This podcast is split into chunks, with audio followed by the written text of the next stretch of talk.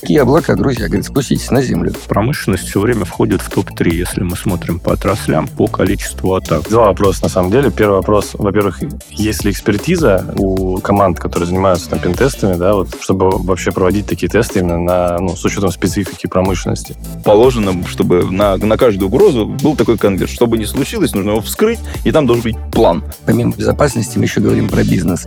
Вот, и бизнес должен быть эффективным. Без этого ну, никакая защита, никакая самая продвинутая э, система обеспечения ИБ не будет работать, если порой там э, раз, два, три, четыре, пять, да, у человека на компьютере. Написано на стикере, приклеен на экран. Мозг человека забагованная штука, и, и можно его ломать.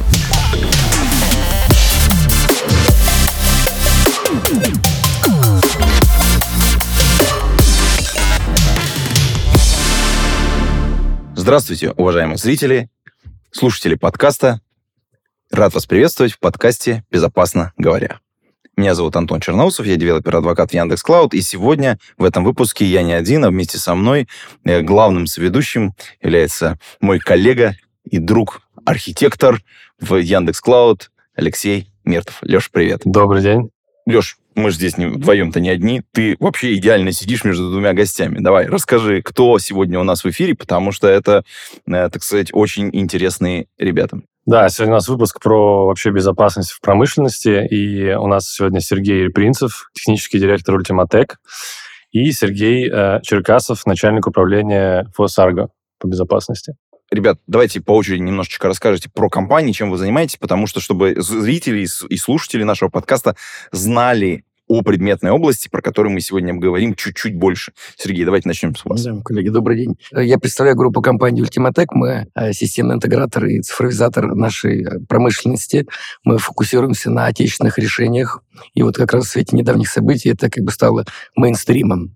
А наша стратегия была выработана на, на внедрении именно отечественных решений уже давно.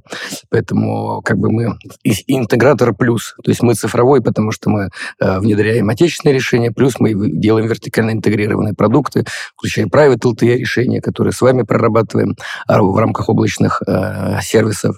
Ну и с другой стороны тоже Сергей, поэтому как бы вам слово. Добрый день всем. Меня зовут Сергей Черкасов. Я работаю в компании «Фусагра». Компания э, – крупнейший производитель минеральных удобрений как на отечественном, так и на мировом рынке. В компании существует полный цикл производства от э, добычи до выпуска конечного продукта.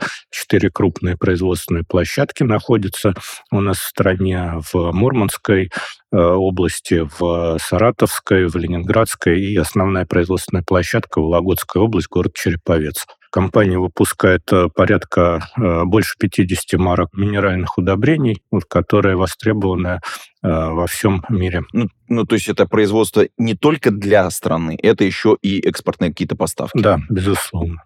Слушайте, ну это на самом деле в текущих условиях прям серьезно перед вами вызовы стоят, как перед компанией, и в целом, ну, с одной стороны, производство технологическое, причем оно такое распределенное, все полный цикл, Значит, соответственно, у вас огромное количество разных систем технологических, которые поддерживают на разных этапах производства, естественно, это все. В целом а, отрасль э, производства минеральных удобрений традиционно является высокоавтоматизированной. Вот а, процессы, которые отвечают за автоматизацию, выстраивались на протяжении долгого времени. Есть э, отраслевые стандарты, есть подходы а, к автоматизации от самого низового уровня, начиная с технологических процессов и заканчивая уровнем поддержки принятия решений на корпоративном верху, скажем так. Есть чем поделиться, собственно говоря, для слушателей сегодняшнего подкаста с точки зрения и, и информационных технологий, и автоматизации, и с точки зрения обеспечения безопасности. Угу. Ну вот как раз о безопасности давайте начнем. Э, у нас уже был выпуск раньше про безопасность в финтехе, безопасность в ритейле. Вот сегодня хочется поговорить про безопасность вообще в промышленности.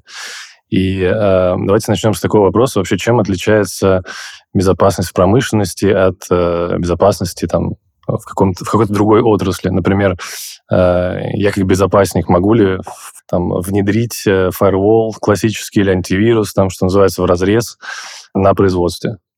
Или не могу? ключевое э, различие между промышленностью и другими отраслями – это как раз э, та часть, которая, собственно, и те процессы, которые отвечают за производство. Да? Может быть, это так ну, звучит как тавтология, но, тем не менее, это действительно отличительная особенность. В крупных компаниях, ну, и в любом юридическом лице есть процессы, которые отвечают за автоматизацию финансово-хозяйственной деятельности. Здесь промышленность сходна с другими отраслями. Но специфика – это различные типы производств. Дискретное производство, непрерывное производство, смешанные типы, которые являются комбинацией первых двух. Но возникают специфические э, классы систем автоматизации, да, как правило, их называют одним общим словом АСУТП. Вот, но АСУТП это тоже не монолитные такие э, э, системы типовые. Вот они там делятся на э, различные, можно их назвать подклассы. Это и локальная система управления, система управления отдельными участками производства и сложные распределенные системы управления. В частности, э, у нас вот в химической промышленности такие системы используются для управления такими производствами, как производство аммиака, производство серной кислоты. То есть это а, системы, которые работают э, в режиме реального времени или близкие, в режиме близком к реальному времени, собирают достаточно большое количество параметров, обрабатывают их и э, представляют в том виде, в котором нужно оператором. И второе, о том, что Ключевая особенность это не информационная система, а это именно система управления, то есть оператор с помощью этих инструментов непосредственно влияет на производственный процесс, то есть либо управляет каким-то станком, либо управляет э, технологическим аппаратом, либо системами, которые являются вспомогательными по энергоресурсам, энергоносителям и так далее. В промышленности есть понятие критическая инфраструктура. Ну, то есть производство это то есть накладывает дополнительные, на самом деле, требования к обеспечению производства, в конце Конечно, концов. поэтому ритейл нет, а объекты КИИ у коллег, э, безусловно, есть. А вот. И второй момент, что помимо СУТП, ну, чтобы да, наши слушатели понимали, это мы можем да, между собой понять, что СУТП, СУТП на самом деле есть стандарт СА-95, в соответствии с которым ну, вот мы предлагаем решение да, по автоматизации промышленности, и помимо СУТП еще уровень МЕС. Угу. То есть мест системы, которые вот стоят уже над СУТП, они, к ним меньше требований с точки зрения работы в режиме реального времени, но это вот те системы, которые уже агрегируют данные, поднимаются уже с промышленных участков, с полевых устройств, и уже здесь как раз там включается вопрос диспетчеризации, планирования производства дискретного, непрерывного, прослеживаемости и так далее, и так далее. То есть если в обычной компании, грубо говоря, там какое-то средство защиты, да, или неправильное действие по безопасности может привести к тому, что там какая-то система остановится, там максимум потеряются деньги, да, да. то здесь э, последствия могут быть, в принципе, там, критичны для там, жизни даже людей, да? Да, совершенно верно. Ага. Ну вот э, я, на самом деле, в свое время работал как раз по безопасности гидроэлектростанций. И когда мы там внедряли средства безопасности, вот э, основная специфика была такая, что средства защиты, они были направлены не на как бы prevention, а на detection, что называется, да, то есть чтобы минимально как-то воздействовать на продакшн системы. Вот я так понимаю, что это справедливо и для вашей, скорее всего. Ну, отчасти да, ну, наверное, мы чуть попозже тоже обсудим. Вот э, здесь, наверное, в целом для промышленности э, более правильно применять те решения, которые направлены на э, предотвращение событий, вот, потому что бороться с последствиями, когда уже случилась авария на производстве, да, практически становится невозможным, в том числе из-за появления, например, агрессивных сред вместе этой аварии. Поэтому это тоже накладывает свою определенную специфику специфику. Ну и в целом а, мир безопасности, мне кажется, движется в сторону а, как бы предотвращения угроз, нежели борьбы с последствиями, что, наверное, более правильно. Угу. Слушайте, а вот э, давайте тогда вот мы раз, вот эту тему немножечко чуть-чуть э, в сторону отодвинем и вернемся к ней обязательно в рамках нашей там, дальнейшей дискуссии. Давайте начнем с э, текущей ситуации, потому что она для многих э, является определяющей. Там за последние там, два года примерно очевидно, что стратегии, в том числе с безопасностью в IT-секторе, в промышленности, они начали меняться и очень сильно для многих ну, отраслей. Что в промышленности? Давайте как-то попробуем обозначить, как вообще все это выглядит. Я так я более в общих чертах, а коллега там уже скажет, как у них это преломилось в реальности или подтвердит, опровергнет, и мы э, зайдем в дискуссию. Ну, все, всем известные события, они наложили отпечаток действительно большой и с точки зрения регуляторики, То есть та программа, которую запускали, она начинает идентифицироваться по созданию э, суверенитета, так скажем, у компании технологически. Это первый вопрос. Второй вопрос. Началась просто агрессивная волна всяких неприятных событий с точки зрения информационной безопасности. То есть возникло количество дидосов, э, социальной инженерии, когда уводят пароли, и направлено на того, чтобы дестабилизировать, соответственно, нашу промышленность. Это, это важно. Плюс ушли некоторые игроки рынка, и опять же активизировались наши там, вендоры, партнеры, которые обеспечивают э, и, как так скажем, обеспечивают необходимый уровень и уже работают дальше. То есть они уже создают для производства паки, программы аппаратные комплексы прединтегрированные. Мы вот с коллегами из Касперского обсуждали, да, пилотирование некоторых проектов. Вот. И э, со связью надо работать, да, Private LTE для того, чтобы изолировать там, производственный контур сети от там, корпоративного. То есть, ну, все, все, что было, оно стало острее, и на это сейчас становится больше внимания, и, как говорится, там, безопасность, которая была безопасностью, а что у нас в безопасности? Дыра. Ну, хоть что-то безопасности.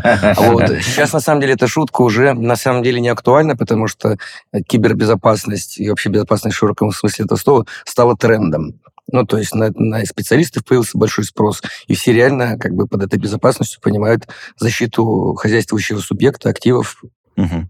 Я вот здесь э, вспомню тоже достаточно старый случай. Я думаю, что многие э, те, кто нас слушает или смотрят, они могли вспомнить так вот в голове смутно э, атаку вируса на промышленный объект на Ближнем Востоке, когда там некоторые установки вышли из строя просто чисто физически. Вирус ломает производство. В Соединенных Штатах, когда вирус ломает там э, фактически доступ э, к э, передаче там, топливных систем, там, э, да, газа, да, неф, неф, неф, нефтяной области, да, там, соответственно, э, соответствующие трубопроводы просто встали. Вы представляете, просто промышленный объект, казалось бы, средствами там вируса, взлома, э, и там колоссальные убытки, естественно, там пришлось что-то там чинить, э, где-то платить, там это просто чудовищная история. И если мы вот эту вот историю приломим к нашей действительности, что у нас в промышленности в этом поменялось за последние полтора года. Да, ну, я тут поддержу те два тренда, которые отметил Сергей. Первое – это действительно повышенный фон атак. Да, если смотреть обзоры от тех же аналитических агентств, промышленность все время входит в топ-3, если мы смотрим по отраслям, по количеству атак. Там обычно топ-3 выглядит госсектор, финансы, следующая промышленность. Mm-hmm. Ну, там по финансам там все понятно, люди там напрямую ну, деньги да, пытаются получить. Да, да, пытаются получить напрямую деньги, то с промышленностью все сложнее. И мы уже видим там не только как бы таких э, хакеров-любителей, одиночек, да, которым надо пропиариться там или там, а, как в случае там с рядом целевых атак там э, вымогателем э, денег, да, но и более серьезное как бы, воздействие, связанное с выводом из строя именно производственной инфраструктуры, производственных объектов. Да, и этот тренд, который, безусловно, вызывает определенное беспокойство. Второй тренд – это а, связанный с тем, что мы, ну, промышленность работает а, с реальными объектами, да, и безопасность там реального объекта, не виртуального, она начинается с физической безопасности. Это доступы, да, это охрана периметра и так далее. Вот, с охраной периметра сейчас, как мы знаем, тоже происходит все очень интересно. Появилось применение БПЛА, вот, появилось применение других, э, скажем так, дронов, вот, которые там и по, а, водно, по воде, да, и по а, суше могут оказать воздействие на объекты, да, и а, на это нужно обращать внимание. Вот, и последний тренд – это о том, что действительно происходит э, переход на отечественное программное обеспечение. Вот, с одной стороны, для нас это, э, ну, скажем так, очень крутой вызов, потому что приходится создавать фактически новые системы, вот, новые отраслевые решения. Вот, с другой стороны, а, в эти системы мы можем строить уже сразу а, такие технологии, которые обеспечат нам вот эту вот так называемый кибериммунитет, защищенность, которая не позволит в дальнейшем воздействовать на промышленные объекты. Вот э, раз мы уже про это заговорили, кибериммунитет, давайте немножечко для наших подслушателей и зрителей э, вот эту историю немножечко подчеркнем. Что такое кибериммунитет и вообще как он появляется в компании? Ну, э, в первую очередь мы понимаем, что это такой подбор технологий, который а, не позволяет злоумышленникам осуществить свои действия, а если позволяет, то а, делает эту атаку настолько дорогой, что она просто становится невыгодной.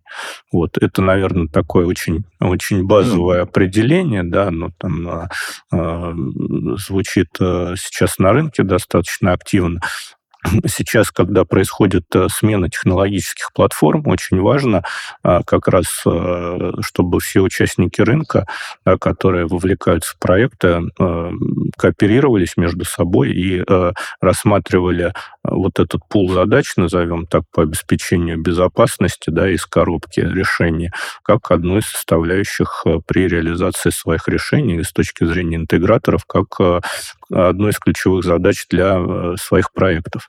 Слушайте, а вот э, если мы вот так вот обозначили уже вот меняющийся такой тренд, у меня есть еще один вопрос. С учетом того, что угрозы очень сильно возросли, э, была ли вообще отрасль промышленности вообще в целом готова к таким вызовам? Вот раньше, ну, где-то лет 10 назад у меня был очень интересный разговор на одном из заводов, где я, значит, общался с айтишником. Говорю, смотрите, вот у вас вот здесь, вот здесь вот, ну, потенциальные угрозы.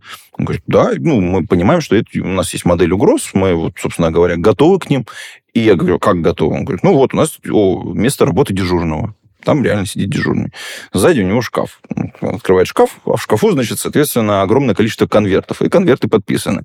Э, угроза такая, угроза такая, угроза такая. Он, дежурный в соответствии с угрозой вскрывает конверт и действует ровно по инструкции, соответственно, вот этого плана. Я говорю, ничего себе. Он говорит, ну вот у нас, соответственно, директор бывший, так сказать, э, из отслуживших, и он считает, что положено, чтобы на, на каждую угрозу был такой конверт. Что бы ни случилось, нужно его вскрыть, и там должен быть план. Как делать, что делать. Если там что-то не готово, ну, ну, ну как бы окей.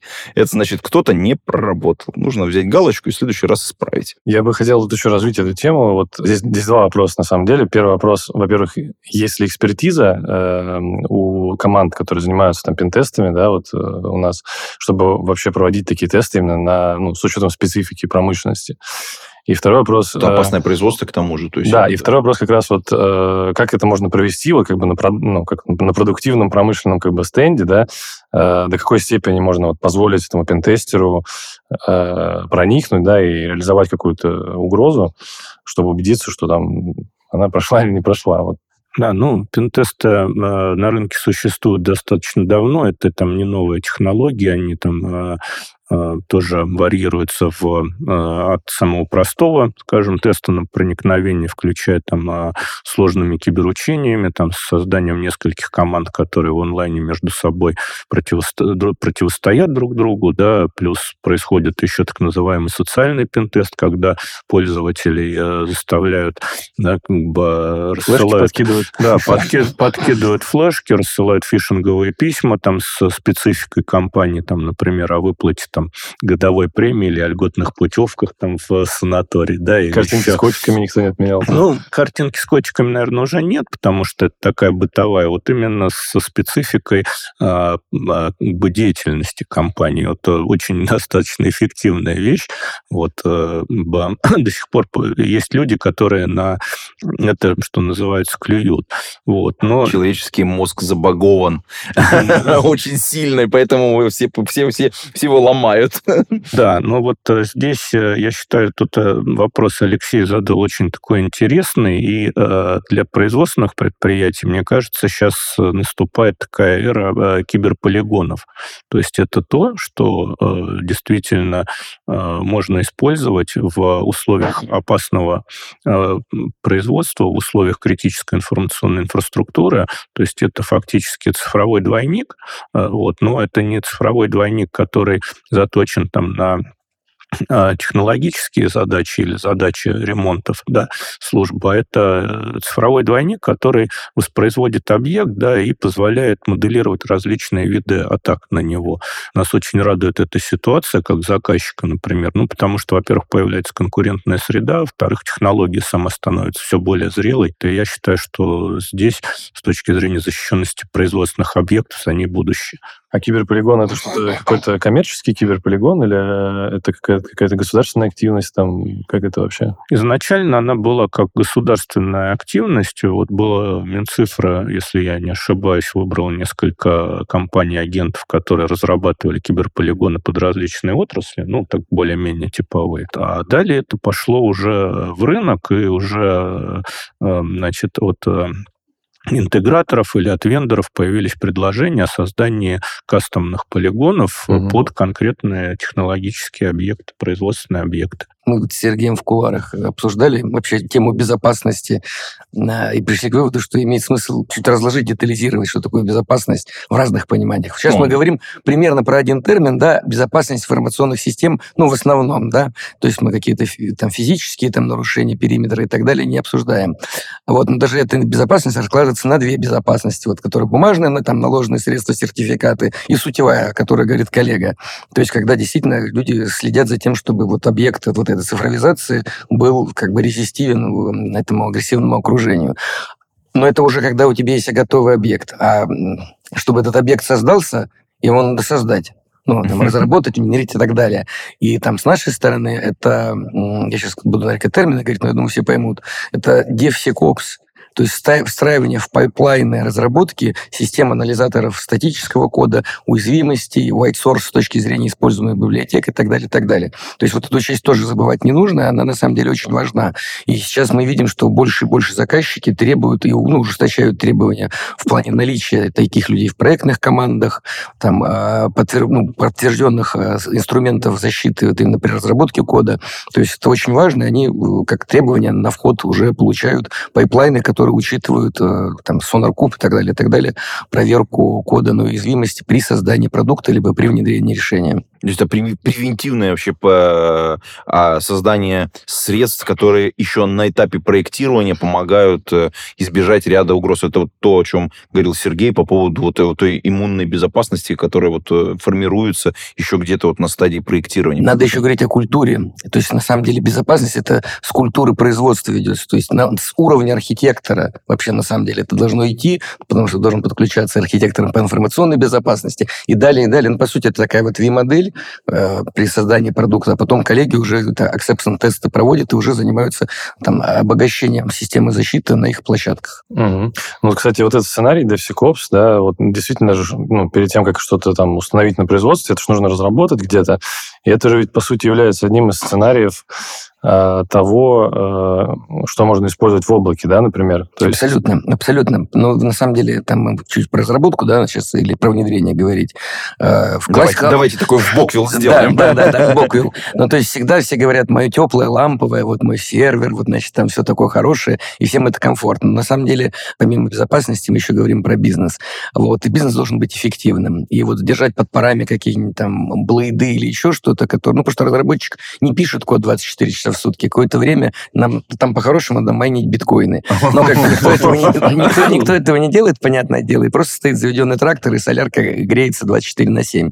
Поэтому мы э, пришли к этому, мы сами это используем, и нашим клиентам, заказчикам тоже предлагаем э, аналогичные услуги, когда у тебя есть понятная конфигурация инфраструктуры и код, и когда тебе командам что-то надо выпустить, релиз что-то пофиксить, нажимается кнопка, разворачивается быстро в облаке ну, у вас много было семинаров, вебинаров, вы очень об этом много рассказываете. Весь современный стек, кавки, найфаи, S3, ну, то есть все, все, все есть, все готово. Если раньше это было э, такое сложное упражнение, проект, то сейчас это по одной кнопке все делается. И у тебя в моменте разворачивается тот стенд, который тебе нужен, а потом, когда выполняешь задачу, там, модель у тебя, обучение, чего угодно, э, он сворачивается, и ты заканчиваешь платить деньги. Вот. Я сейчас э, немножечко вас прерву, Сергей, э, чуть-чуть поясню для наших э, зрителей и слушателей, что мы сейчас говорим о некоторые гибридные модели, когда у тебя есть э, вот объект, э, где у тебя ну, там, собственная инфраструктура, но для каких-то целей ты, например, в облаке используешь, э, ну, как бы, назовем так, заемные ресурсы, да, условно говоря, под какие-то задачи, например, под разработку, под тестирование, под, например, киберполигон. Ты берешь, разворачиваешь, а, соответственно, так. инфраструктуру по кнопке с помощью э, такой, так, такого ну, набора технологий, которые помогают э, infrastructure as a cost, соответственно, формировать. И дальше, соответственно, выполнив задачу, ты сворачиваешь соответствующую инфраструктуру, потому что она тебе сейчас в этот конкретный момент времени не нужна. И таким образом ты, ну, в данном случае, вот в вашем примере, конкретное предприятие экономит ресурсы, Безусловно. и вот э, получается такая вот э, дышащая модель, условно говоря. Когда тебе нужно больше ресурсов, ты не покупаешь сервера как таковые, да, как бы, чтобы они у тебя стояли 24 на 7, работали. Ты просто заплатил немного денег, и практически моментально, здесь кавычки поставим, ты увеличил свою инфраструктуру для конкретных задач. Потом, когда они тебе не нужны, ты от них отказался, соответственно, уменьшил нагрузку, уменьшил платежи, и, собственно говоря, не тратишь ресурсы. Нет, Можно, можно Да-да-да, я, извините, что прервал, Да, поэтому... Тут вот все, все правильно сказано. Безусловно, для там, чувствительной информации в виде персональных данных это только он прям. То есть продуктивные сервера, естественно, они он премис, и доступа там никуда не будет. А с точки зрения других ландшафтов, то есть в зависимости от сложности системы, это от, от трех классических Dev Test Pro да, до семи ландшафтов, включая это автоматизированное функциональное тестирование, нагрузочное тестирование, безопасность тестирования. Абсолютно правильно. И ты делаешь не просто взаймы, ты берешь столько ресурсов, сколько нужно. А помимо ресурсов, которые ты берешь, ну, ресурсы, ресурсы, да, а на самом деле ты получаешь сервис. То есть у тебя есть линия поддержки, у тебя есть администраторы, у тебя есть бэкапы, то есть у тебя есть хорошие SLA. А если на чашу весов поставить как бы классический, да, аналоговый подход, то тебе нужен штат людей, которые это будут поддерживать. Тебе надо делать постоянно сайзинги, закупки. Это долго, дорого, и всегда надо считать TCO. Вот. Ну вот, вот с этими сценариями на самом деле сложно поспорить, а вот э, насчет персональных данных все-таки давайте это обс- обсуждать, обсудим. вот э, мы же уже обсуждали, что, например, есть э, на производстве есть обычно там корпоративная часть, да, корпоративная информационная система, например, и часть там производства. Понятное дело, что, наверное, там часть, которая производство, все-таки там должна быть вон премия, и то там можно какие-то сценарии некоторые рассмотреть. Там. Ну, давай, я, Вот, извини, пожалуйста, да. я вот, э, когда мы говорим про производство, там э, очень близко это должно быть именно к самим объектам защищаемой инфраструктуры. Да, да, да. это прям внутри должно быть этого контура, потому что там непрерывный процесс идет. Да, да, да. А вот э, есть же еще часть все-таки, она нельзя сказать, что она тестовая, да, вот эта корпоративная часть, где как раз обрабатываются там данные сотрудников, какие-то бизнес-системы, которые над производством, они все-таки не тестовые, и вот, и, а почему бы, например, и их тоже нельзя в облаке держать? Вот, может быть, Сергей. Вот, Мне кажется, Сергей объяснит. Ну, э, давайте начнем издалека. Да, Э, опять-таки есть такая устоявшаяся фраза на рынке: данные это золото 21 века. Тот, кто обладает данными о э, состоянии того или иного объекта, фактически обладает этим объектом. Вот, значит, вернусь тоже к началу нашего разговора вот о том, что есть э, в, про- в производстве, да, или там в химической промышленности четкие отраслевые стандарты, в том числе упомянутый ИСа-90, ИС-95, вот, по которому выстраивается автоматизация, да, и у нас получается, что данные э, в компании все увязаны от самого низового уровня, от датчика, условно говоря, да, до тех э, э, массивов, кубов, которые есть э, в корпоративном хранилище, да, и поднимаются дальше там на уровень отчетности BI. Э, Здесь получается, что вот разорвать эту цепочку, там, сказать, вот это вот значимые данные, вот это незначимые данные, достаточно сложно. Вот поэтому, опять-таки, было сказано, что облако — это не просто набор IT-технологий, это должен быть сервис. Вот, и здесь этот сервис тоже должен в себя включать и мероприятия по а, безопасности данных, да, начиная там от банального преобразования данных, да, ну, там классический пример, когда ты внедряешь ERP-систему или систему управления персоналом, то ты делаешь там тестовый экземпляр или экземпляр для разработки с преобразованием персональных данных, чтобы у тебя там доступ к команд разработчиков к реальным там зарплатам или там к реальному штатному расписанию не было, да, такой классический пример. Вот здесь мне кажется, что надо сделать примерно то же самое для того, чтобы облако было более доверенным с точки зрения производственных компаний. Я здесь немножечко вклинюсь. Э, Например, в Яндекс Клауд есть э, прекрасный продукт Data Transfer, который помогает, например, из продовой базы ну, данные перелить в, допустим, тестовую базу, и при этом в процессе переливания этих данных их модифицировать. Э, Например, с помощью serverless функций, которые, соответственно, идут данные вот из одной базы в другую, они ну, ну, конвертируются на лету, можно сказать. И таким образом как раз вот для тестовых сред, для разработки какой-то данные похожие именно по структуре, именно по объему, э, можно там ограничить объем какой-то, но при этом вы можете сами заложить модель, как эти данные должны поменяться. И это дает возможность как раз убрать, спрятать всю... Маскировать. Маскировать всю эту информацию. Тем самым, с одной стороны, создать тот профиль нагрузки, который будет в реальности у системы, чтобы разработчики, когда будут разрабатывать, они, соответственно, построили ту систему, которая будет выдерживать эту нагрузку, которая сможет ей оперировать. А с другой стороны, спрятать все, что должно быть спрятано. Но это в первую очередь да. применимо к, э, наверное, тем данным, которые переживают вот это вот обезличивание, маскирование, да, то есть которые не да, теряют да. свой смысл э, при обработке. Да. Какие меры защиты можно применить в он-преме, такие, которых нельзя применить в облаке, например? Вот что здесь э, больше всего смущает? Да, э, про предыдущий опыт. До Ультиматека мне довелось около пяти лет проработать в, в дочерней структуре госкорпорации «Росатом» в Гренатами и реализовать достаточно сложные проекты. И у меня был дословно диалог следующего характера. Здорово, вы обезличили, там, Иванов стал там тра-та-та-та-та, три единички третьего самого. Почту убрали, это вы убрали. Но, говорит, смотрите, вот в SAP-системах есть понятие балансовой единицы, да, это номер предприятия юрлица. И говорит, вот если даже не имея то, что мы в явном виде замаскировали, обезличили, но по совокупности факторов, вот таких, вот таких, вот таких, зло, зловред поймет, кто куда и нанесет удар. И вот он говорит, кто готов провести вот этот анализ и сказать, что да, вот вы обезличили то, что понятно, например, там выполнение 152 ФЗ, но кто скажет, что вот по совокупности таких факторов вы не, не сольете, а в Росатоме все это принципиально и очень важно.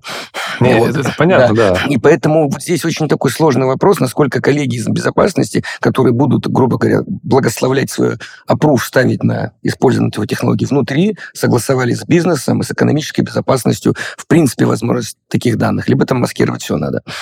Ну, это хороший вопрос по поводу того, как вот должна быть модель вот этих данных, сопоставима, несопоставима, что там надо поменять, чтобы, с одной стороны, и вот э, именно решить вопрос, э, как, ну, как должна работать функционировать система, с одной стороны, с другой стороны, не дать э, вот какие-то данные, чтобы они могли утечь. Это прям реально серьезный Я просто вопрос. говорю, технология да. здорово, что они появились, потому что раньше были тяжелые ТДМС-системы там, от САПа, которые вот эти ландшафты обезличивали, настраивали. Там внедрение этой системы было соразмерно с внедрением САПа. Okay. Вот сейчас появились более как бы гибкие решения, но методологически вот внутренний вопрос действительно инфобеза. Ну, тут я Сергею, наверное. А, ну, передам. смотрите, если мы говорим про э, реальные объекты в облаке, да, то мне кажется, что сейчас тоже достаточно хороший момент для э, того, чтобы разработать некие отраслевые там, стандарты для химической промышленности, для металлургии, там, для энергетики, там, для нефтегаза и так далее. Вот. И э, здесь можно, и мне кажется, и нужно, опять-таки, исходя из э, такого бурного роста новых проектов автоматизации э, и э, поставщикам облачных решений, поставщикам информационных систем договариваться между собой о методологии э, разработки, внедрения и дальнейшего использования этих объектов, в том числе и с использованием облачных инфраструктур, потому что здесь все было правильно сказано, это сильно влияет на косты и на TCO использования таких решений. Вот, за счет чего, ну, тоже все было сказано, повторяться не буду. Если методология методология внедрения продукта будет э, включать, э, или там методология эксплуатации продукта будет включать в себя использование облачных систем, и это будет, а, что называется, тоже из коробки, и заказчику будет донесено и показано, что это э, не разовая вещь, а это выстроено, и это безопасно, то это будет титанический сдвиг на рынке, когда мы, с одной стороны, будем экономить на внедрении продуктов, продуктов, с другой стороны, как бы, инфраструктуры начнут потихоньку двигаться к а, облачным а, решениям. Ну, я бы хотел здесь отметить, что, в принципе, как бы отчасти сейчас уже мы живем в этом мире в какой-то степени, потому что у нас есть финансовые компании, которые живут в облаке, там э, проходят успешные аудиты PCI DSS, ГОСТ 57580, э, в которых достаточно жесткие требования и там, к физической безопасности, и к э, там, софтовой, и к шифрованию там, и так далее. Вот. И, ну, то есть в целом как бы я убежден, что технически облако готово к переживанию вот этих вот э, моделей там угроз и моделей нарушителя, да, крупных компаний. Вот. Но я услышал, что, возможно, есть какая-то нехватка еще методологического характера с точки зрения там, регуляторики, наверное, да? Мне кажется, что мы просто по отраслям идем постепенно, и вот какие-то отрасли уже максимально уже готовы к внедрению, а какие-то э, присматриваются, и там, понятно, нужно работу с обоих сторон провести. То есть э, какие-то вещи можно размещать, ну, какие-то какие под сомнением, потому что нужно провести вот как раз ту самую методологическую работу и всем договориться, как это правильно будет делаться, и выработать правила работы совместной а некоторые вещи пока, ну, вообще даже в перспективе не просматриваются. Ну, вот, э, если мы говорим про то, что не просматривается в перспективе даже, да, это вот история, то, что близко к производству и зависит, от, от чего зависит именно э, ежеминутная, а иногда ежесекундная именно производственная цепочка. Вот, мне кажется... Я хочу еще здесь добавить, вот интересно, прям вот было сказано, что финтех там уже давно в облаке, и все проверки прошел. Мы вот то исследование, которое мы с вами делали, небольшой спойлер для слушателей скажу, а, наше исследование совместное показало, что действительно вот финтех сам по себе высокотехнологичный, ну, такой локомотив, теперь они все цифровые стали и продукты производят. И в силу, это, в силу специфики их бизнеса и зрелости, да, и культурологические у них изменения, и бизнес у них другой. Поэтому действительно они первые туда ушли, и там прям хостится это самое. А вот когда ты стоишь на земле, и у тебя есть еще там над тобой IT-инфраструктура, там архитектура, системы, но объекты-то у тебя реальные. У финтеха они же как бы там цифры только в таблицах. То здесь вот есть все-таки культурологически. То есть вот здесь у меня станок, я его вижу. А когда я вот все, что делает станок, вижу где-то там, а вдруг это облако отключится, а мне на заводе надо обеспечивать, они скажут, ну, какие облака, друзья? Говорят, спуститесь на землю. Вот здесь такая работа и методологическая, и культурологическая, поэтому повышая степень зрелости, как бы IT-функция ведь внутри носит и просветительский характер, амбассадором должен быть и повышать грамотность коллег. Вот. Но это такая вот совместная работа по нескольким направлениям, чтобы к этому все пришли и дозрели. Ну и наработали, как Сергей правильно говорит, какие-то отраслевые стандарты, предсобранные комплексные решения от интеграторов, где это уже доказано, опробировано, с понятным там пайплайном, с выделением, что будет туда ходить, что не ходить. И вот вот, мне кажется, вот по, такая вот суперпозиция и активное движение со всех сторон, ну, вот оно примерно нас подтянет до уровня финтеха с точки зрения промки. Хотя вот есть некоторые компании, которые активно используют облака, в частности, ваши, для там ML-расчетов, ну, data science задач. Угу. А вот э, я давайте таких довольно, довольно-таки общо поставлю следующий вопрос. Мы вокруг него потанцуем. Может быть, э, здесь какое-то зерно интересное появится. Вот, с одной стороны, понятно, что и вот сейчас применяются какие-то средства защиты, часть из них уже отечественные, часть, ну, под замену там идет, там, ну, как бы там видно, куда, куда что движется, и какой-то тренд просматривается.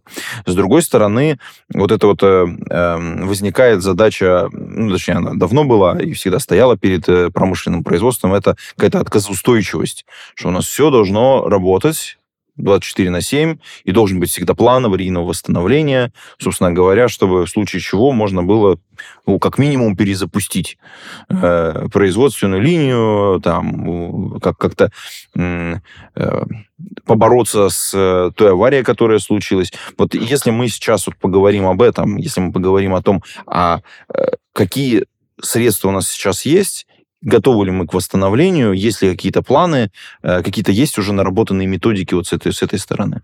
Да, конечно, есть. Здесь э, все очень похоже на обычные корпоративные инфраструктуры, да, с одной стороны.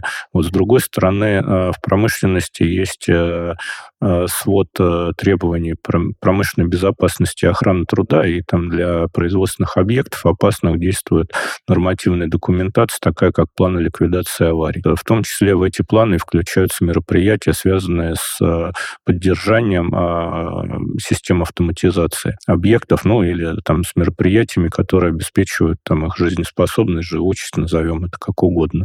Средства, в общем-то, достаточно стандартные. Это резервное копирование, это наличие наличие в шаговой доступности резервных э, рабочих станций операторов или инженерных станций для СУТП. Это резервные каналы связи, которые обеспечивают связь э, СУТП с контроллерами, э, которые уже непосредственно взаимодействуют с датчиками или управляющими механизмами. То есть это все есть. Организационная часть – это плановое восстановление после аварии, DRP так называемое. Да? И здесь важно, чтобы они тоже были не бумажные, бумажные, вот, да, то, возвращаясь к дискуссии, которая у нас была с Сергеем, а чтобы по этим DRP действительно с определенной периодичностью, периодичность уже там зависит от сложности объекта, вот, ну, проводились учения по а, восстановлению из резервных копий, да, с фиксацией тайминга, за сколько а, можно восстановить все это дело, чтобы это дальше потом нашло свое отражение, в том числе и по а, технологическим процессам, потому что, ну, можно написать, например, для технологии, что она восстановится через два часа, но если у тебя СТП только через 4 поднимется, то... Никаких вариантов, да? Да, да, то, собственно, логика вся рушится, и, э, да, без э, современного производства без СУТП не работает, да, все там старые технологии с релейными схемами уже давно ушли. Вот. Позвольте, я зацеплюсь как бы вот за ваш ответ. Эм, там такая вот интересная история. У нас есть датчики. Очевидно, что мы с них снимаем какие-то показатели. И если у нас есть, э, ну, какие-то основные рабочие места, ну, операторов там, соответственно, и есть какие-то запасные, очевидно, что эти данные должны каким-то образом распараллеливаться и в разные места разлетаться.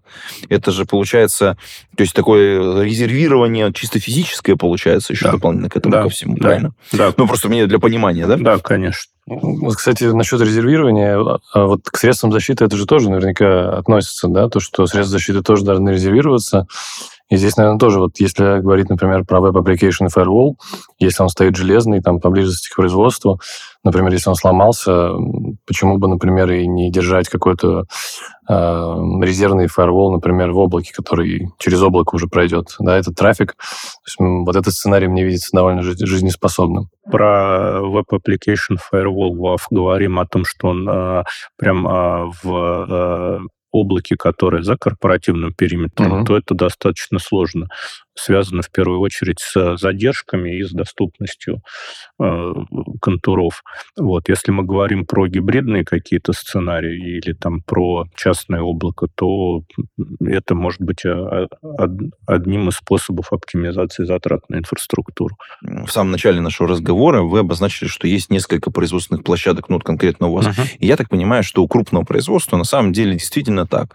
Есть производственная линия здесь, есть сборочный цех там, ну, то есть, соответственно, это все говорит о том, что система является распределенной. Причем достаточно серьезно. То есть она же, в принципе, э, ну, начинает работать физика. Там нельзя мгновенно передать сигнал даже ну, какой-то сам по себе. И понятно, что на каждой площадке есть своя собственная информационная система, которая поддерживает работоспособности эту, эту конкретную площадку. И э, мне так видится, что есть э, некая общая система, которая помогает ну, там, осуществлять контроль над всем производством. Ну, как бы такая более верхнеуровневая. Между вот этими площадками и, соответственно, там, общей вот этой вот системы, очевидно, существуют какие-то безопасные коридоры, ну, то есть, которые обеспечиваются там средствами защиты э, конкретных э, линий. э, передачи данных. А вот эта вот э, информационная система, которая не находится в ну, внутри контуров, а где обычно ее размещают? То есть это отдельный свой собственный дата-центр. Это может ли это, ну так это все равно отдельная информационная система, может ли быть она размещена хотя бы частично в облаках? Ну то есть как-то вот давайте вот, вот здесь потанцуем немножечко. Ну, а, сейчас опыт, а, опять, химической промышленности, за другие отрасли не буду говорить, заключается в том, что вот эта система, которая поднимает данные из СУТП на... На верхний э, уровень. Да, да, на верхний уровень, да, э, который Сергей упоминал, МЕС-система, да, или АСУП, если к российской терминологии возвращаться. Вот для э, химиков она все-таки находится локально на каждой площадке. Вот, потому что данные специфические, это и мнемосхемы, и это данные в виде временных рядов, то есть требования по задержке передачи данных все-таки они минимальны. Задача все-таки МЕС-системы – это оперативно оперативное управление производством, а не а, а, календарное, не там а, как стратегическое, скажем так. Архитектура такова, что все-таки вот эта вот а, часть, которая близка к онлайну, она размещается локально. Дальше уже наступают варианты в зависимости там от а, того, а, как выглядит производственная себестоимость, как она формируется у каждой компании конкретно. Это может быть а, размещено централизованно для распределенной компании, может быть отдельно отдельно. Но да, здесь мы уже переходим к классической такой инфраструктуре, к корпоративным цодам или к, к арендованным цодам, да, в зависимости от того, а, кто для себя какую финансовую модель принял для ИТ. Вот. Но это уже такое, такая классическая ИТ, которая есть там в каждой отрасли. Аналоговая. Аналог, да. Ну, у меня еще есть вопрос. Тут эм, вот за, за свое время там, работы с СУТП я там многое повидал, начиная от э, фаерволов, там, циска, которые в защищенном специальном корпусе, который выдерживает там э, температуру там в минус э, сколько-то там градусов, близко к сотне, вот, э, и, и куча средств защиты, да, э, специализированных, заканчивая там э, полным отсутствием средств защиты на производстве там и паролем 1, 2, 3 на установке.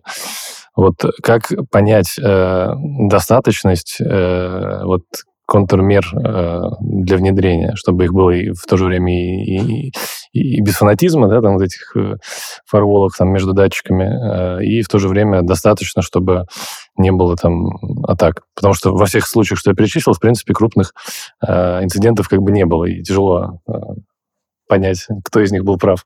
Но то, что их не было, это ж не значит, что никто не питался. Мне кажется, вот это важно, важно, важно помнить. Может быть, уже что-то происходит, просто пока не нашли. Да, может быть, там годами сидит какой-то злоумышленник, например.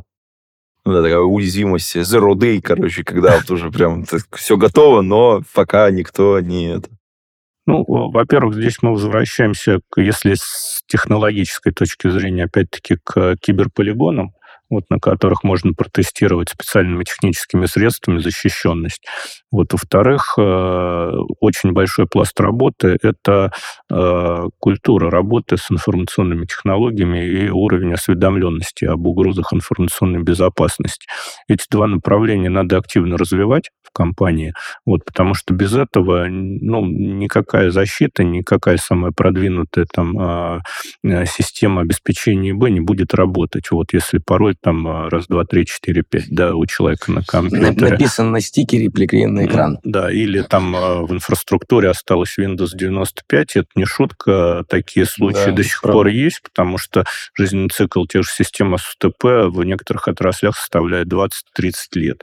Вот, поэтому и когда дальше возникает та же шутка, как если все работает, ничего не трогай. Вот с тех пор, когда все работало, и ничего не трогай. Я про стикер просто вспомнил, извините, пожалуйста, совершенно замечательная история у меня была. Я прихожу, значит, к знакомому системному администратору, а у него на экране э, значит, и три стикера с тремя паролями. Ну, это явно видно, что пароли. Значит, и, ну, там, нормальный такой, длинный, там, попроще, и такой прям с это вверх-вниз, там, символы, все, все. Я такой говорю, блин, у тебя пароли прям... Ну, он говорит, подожди, вот если бы ты был человеком, который вот специально зашел ко мне, ты видишь явно пароли, что ты сделаешь? Я говорю, ну, блин, Дураком надо быть, надо посадиться и вбивать, и пролезать твою систему. Он говорит, значит, три попытки, три стикера, ничего не, не, не, не ёкает. ты же зашел к системному администратору. Ну, естественно, у него была настроена система, которой ты вводишь три, три раза пароль, там все блокируется просто абсолютно. И срабатывает маячок, что нужно сделать фотографию. То есть это ханипот такой, да? Это ханипот, да, это классическая такая Ловил внутренний взлом. Да, да, да, да, да. То есть и он периодически эти бумажки менял, чтобы не там, одна старая, да, да, другая новая. То есть, типа там, и человек думал, да, нужно сначала вот это или вот это, и такой, блин. Самое главное, наверное, все пароли были неправильные неправильные. Да, все пароли были неправильные, естественно, естественно, да. Ну, это вот как бы такая вот э, изюминка вот этой истории, что люди используют, как это, как мы говорили, мозг человека забагованная штука, и, и можно его ломать. То есть вы, Сергей, я так понимаю, здесь приверживаетесь того, что э, лучше сделать как-то security by default, да, чтобы, в принципе, он не мог установить пароль 1, 2, 3, 4, да? Да, да, да совершенно верно. Вот. Ну и э, повторюсь, что э, с внедрением э, новых отечественных систем вот очень хочется видеть э, уже э, встроенное средство безопасности, вот, э, в этих решениях. Например, э, там, ну, классический сетевой пример, да, когда было на рынке два вендора, у одного там э, все было разрешено по умолчанию, у другого все было запрещено по умолчанию, да, и выиграл на рынке тот, у которого все было запрещено. Причем вот. речь не о средствах защиты, а именно... Да, о, да, о сетевых устройствах, да, да. да. Слушайте, а вот я зацеплюсь тоже за этот э, ответ. Текущая ситуация толкает ли она на взаимодействие а, открытое, активное между теми, кто а, потребляет продукты информационной безопасности и средств, Э, то есть приходить, просить конкретные фичи, э, изменять требования, ну, в соответствии с конкретными требованиями конкретной нашей отрасли, с нашей действительностью. И насколько идут вот э, навстречу производители. Ну, здесь мне хотелось бы ответ от с, с обоих сторон услышать. Ну, я уже упоминал, общаемся активно с коллегами из Касперского. Они слышат, они видят, они очень любят э, проводить воркшопы, рассказывать, куда они двигаются, как они двигаются, а мы им даем вести с полей. То есть какие боли, с чем столкнулись, что болит у производства. Ну, производство само знает, что у них болит, как бы, да, но мы вот как-то со стороны интегратора, конечно, даем сайты и инпуты, и они это учитывают в своих дорожных картах и, соответственно, пытаются сделать интересные продукты, которые вот, я упоминал, паки, которые как раз вот на уровне технологических контуров структуру в сети, они включают в себя уже вот многие вещи, связанные с предотвращением там, ну, все запрещено, короче говоря. Все запрещено. Хорошо, да. И Сергей еще раз. Да, ну, э, здесь э, вернусь к той мысли, что у нас э, переход на отечественное программное обеспечение – это вызов. Да, и здесь касательно сотрудничества надо вспомнить, что у нас под эгидой Минцифры созданы такие индустриальные центры компетенции, вот, да, в которых заказчики сгруппированы по отраслевому признаку, и, собственно, основная цель их работы – это создать те отраслевые решения, которые в настоящий момент на рынке работают. В частности, э, система класса СУТП, система класса МЕС для химической промышленности разрабатываются в рамках индустриального центра компетенции одноименного. Здесь э, мы для себя в ИЦК «Химическая промышленность» даже используем такой термин, как импортоопережение. У нас выстроено плотное взаимодействие как с интеграторами, так и с разработчиками программного обеспечения. Если ты раньше приходил к большому большому западному вендору и говорил, вот мне тут нужен такой-то набор фич в программном обеспечении, ну, с большей долей вероятности ты их не получишь, или тебя в лучшем случае поставят там в дорожную карту по разработке. Длинная там, очередь. Да, очень-очень надолго. Здесь э, как раз э, ситуация радикально поменялась. Во-первых, мы все общаемся на локальном рынке, мы все друг друга прекрасно знаем, да, и такое общение позволяет нам насытить э, новые отечественные продукты функционально. То есть э, в первую очередь э, продукты делаются с теми функциями, которые нужны заказчику непосредственно. Второй аспект в том, что у отечественных компаний э, зачастую нет такого чемодана там предыдущих версий и вот этой вот всей там да, а необходимости поддерживать совместимость там с версиями, которые были выпущены там 30-20 лет назад, да, и нету вот этого вот э, технологической зависимости от старых технологий. Может быть, мы Э, к этому со временем тоже придем, да, посмотрим, технологии развиваются очень активно, да, появляются все, все более новые совершенные решения, э, там контейнерные те же, да, технологии, которые снижают зависимость от э,